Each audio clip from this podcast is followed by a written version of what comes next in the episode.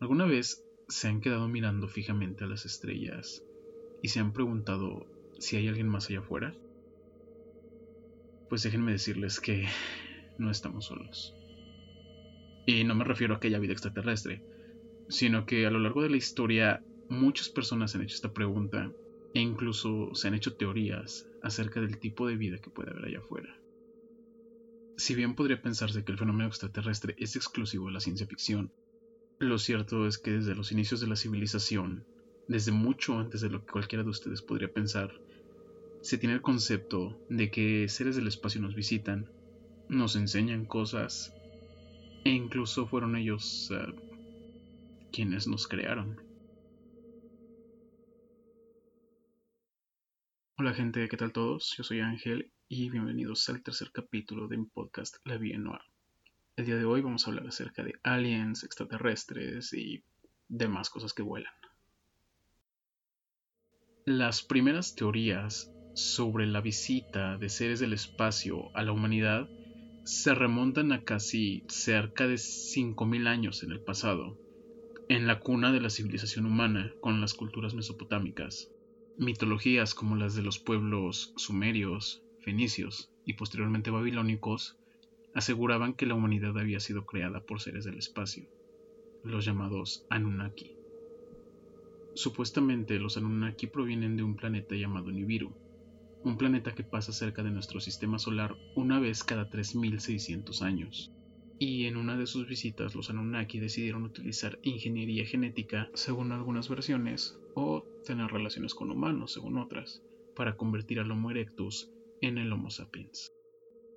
Sin embargo, los Anunnaki no se detendrían ahí. También le enseñarían al hombre artes como el de la minería, el de la arquitectura, las matemáticas y una serie de habilidades que obviamente no eran de gratis, sino que los Anunnaki utilizaban a los hombres como esclavos para extraer minerales de la tierra y también conseguir su alimento, pero bueno, no estamos aquí para hablar de mitología, eso lo podemos dejar para otro día.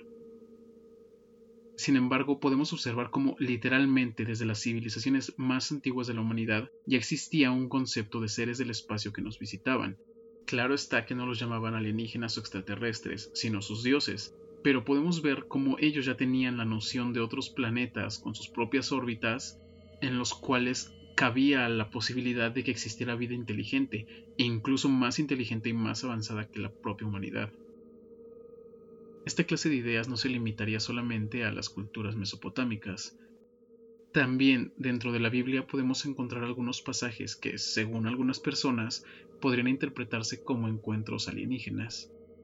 Particularmente tenemos dos, el primero sería el libro apócrifo de Enoch, en el que se narra cómo los ángeles o vigilantes estaban en la tierra, engendraron hijos con las mujeres, los llamados nefilim o gigantes, y además enseñaron a los hombres el arte de la hechicería. Cabe mencionar que una parte de este libro apócrifo también se dedica exclusivamente a hablar del movimiento de los astros.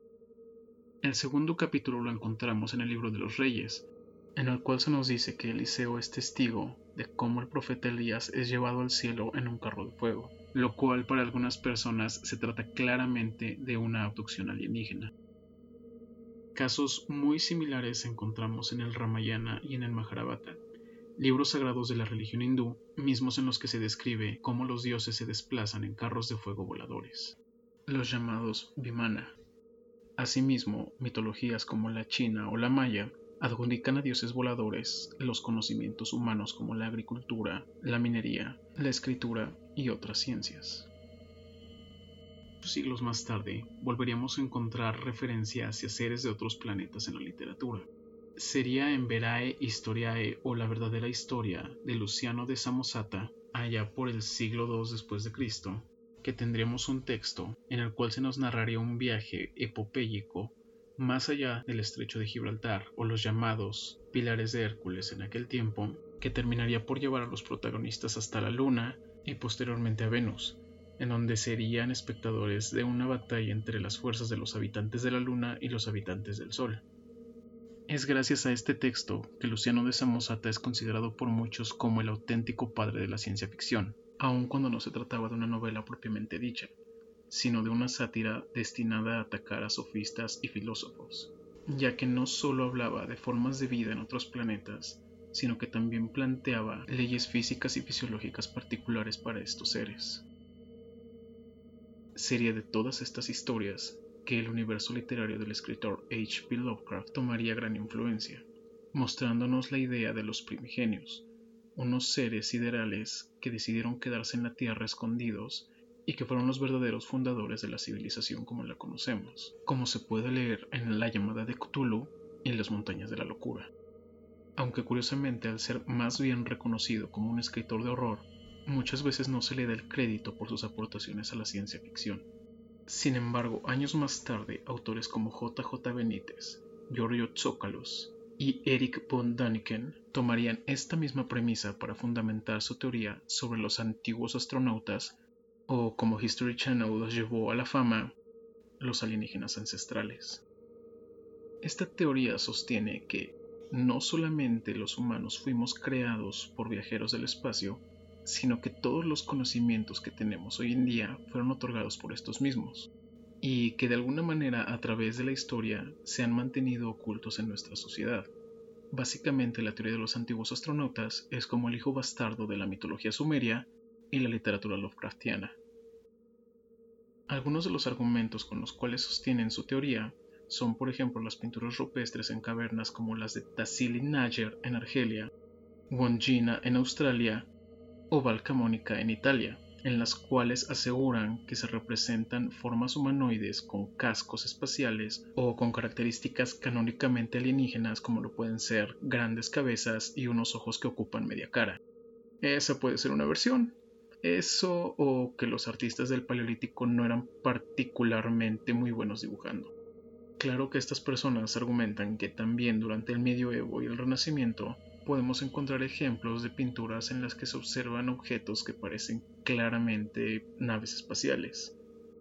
Otro de sus argumentos más fuertes y más reconocidos a nivel mundial, por así decirlo, es la presencia de pirámides en lugares totalmente opuestos del planeta como lo pueden ser Giza, Chichen Itza, Camboya y demás y que curiosamente todas estas estructuras se encuentren alineadas con algunos astros en particular.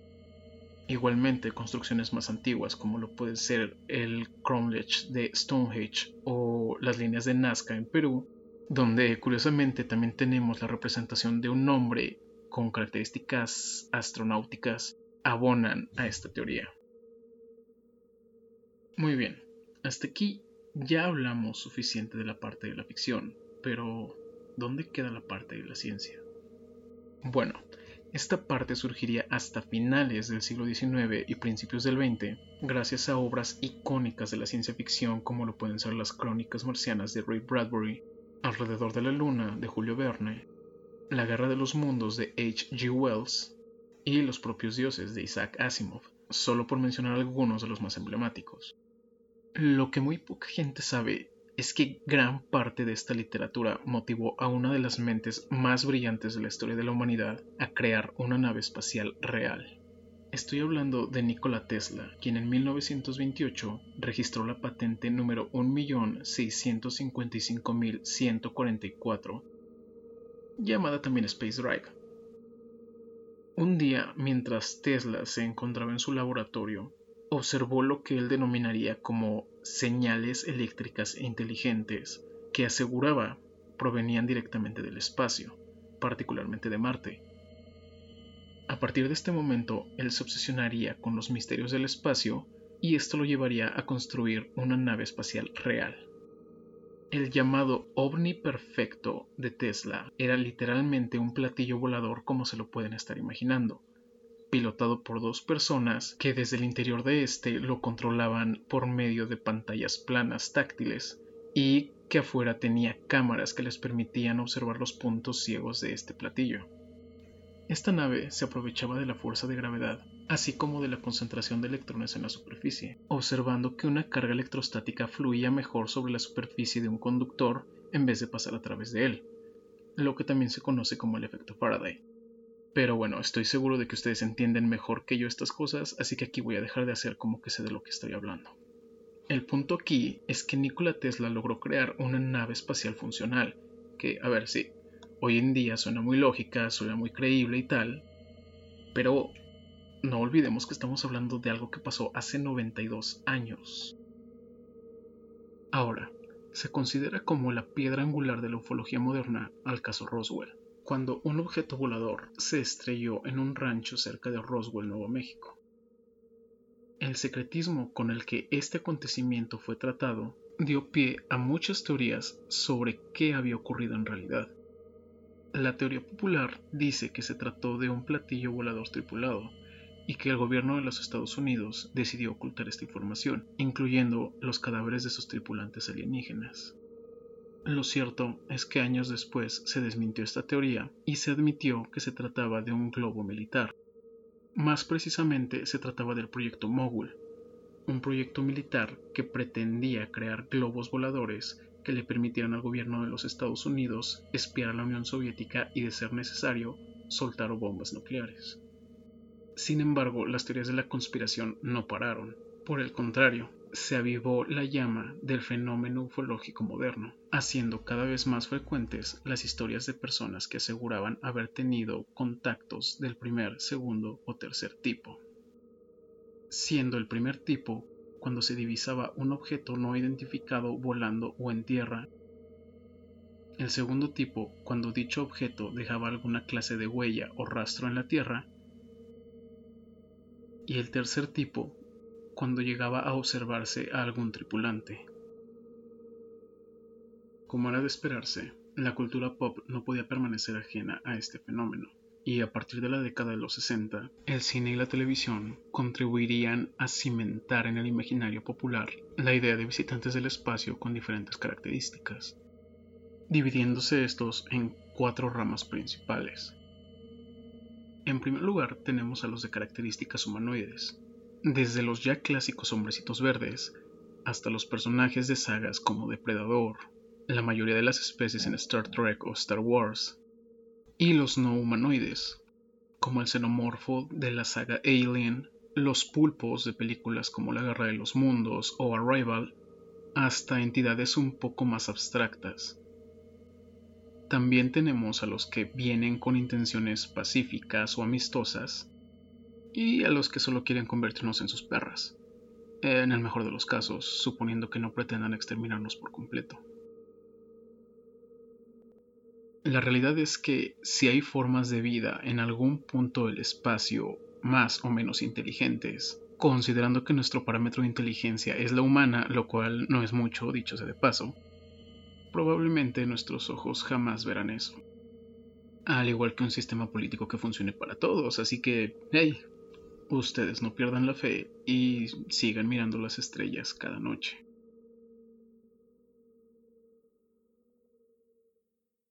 Y bueno, mis estimados coterráneos, esto fue todo por el capítulo de hoy. Espero que les haya gustado, que hayan encontrado algo de su interés. No duden en hacerme llegar cualquier comentario. Suscríbanse en Spotify y sigan la cuenta de Instagram La Vía Podcast. Si les gustó, compártanlo con sus amigos, conocidos y con sus abuelitas. Bye.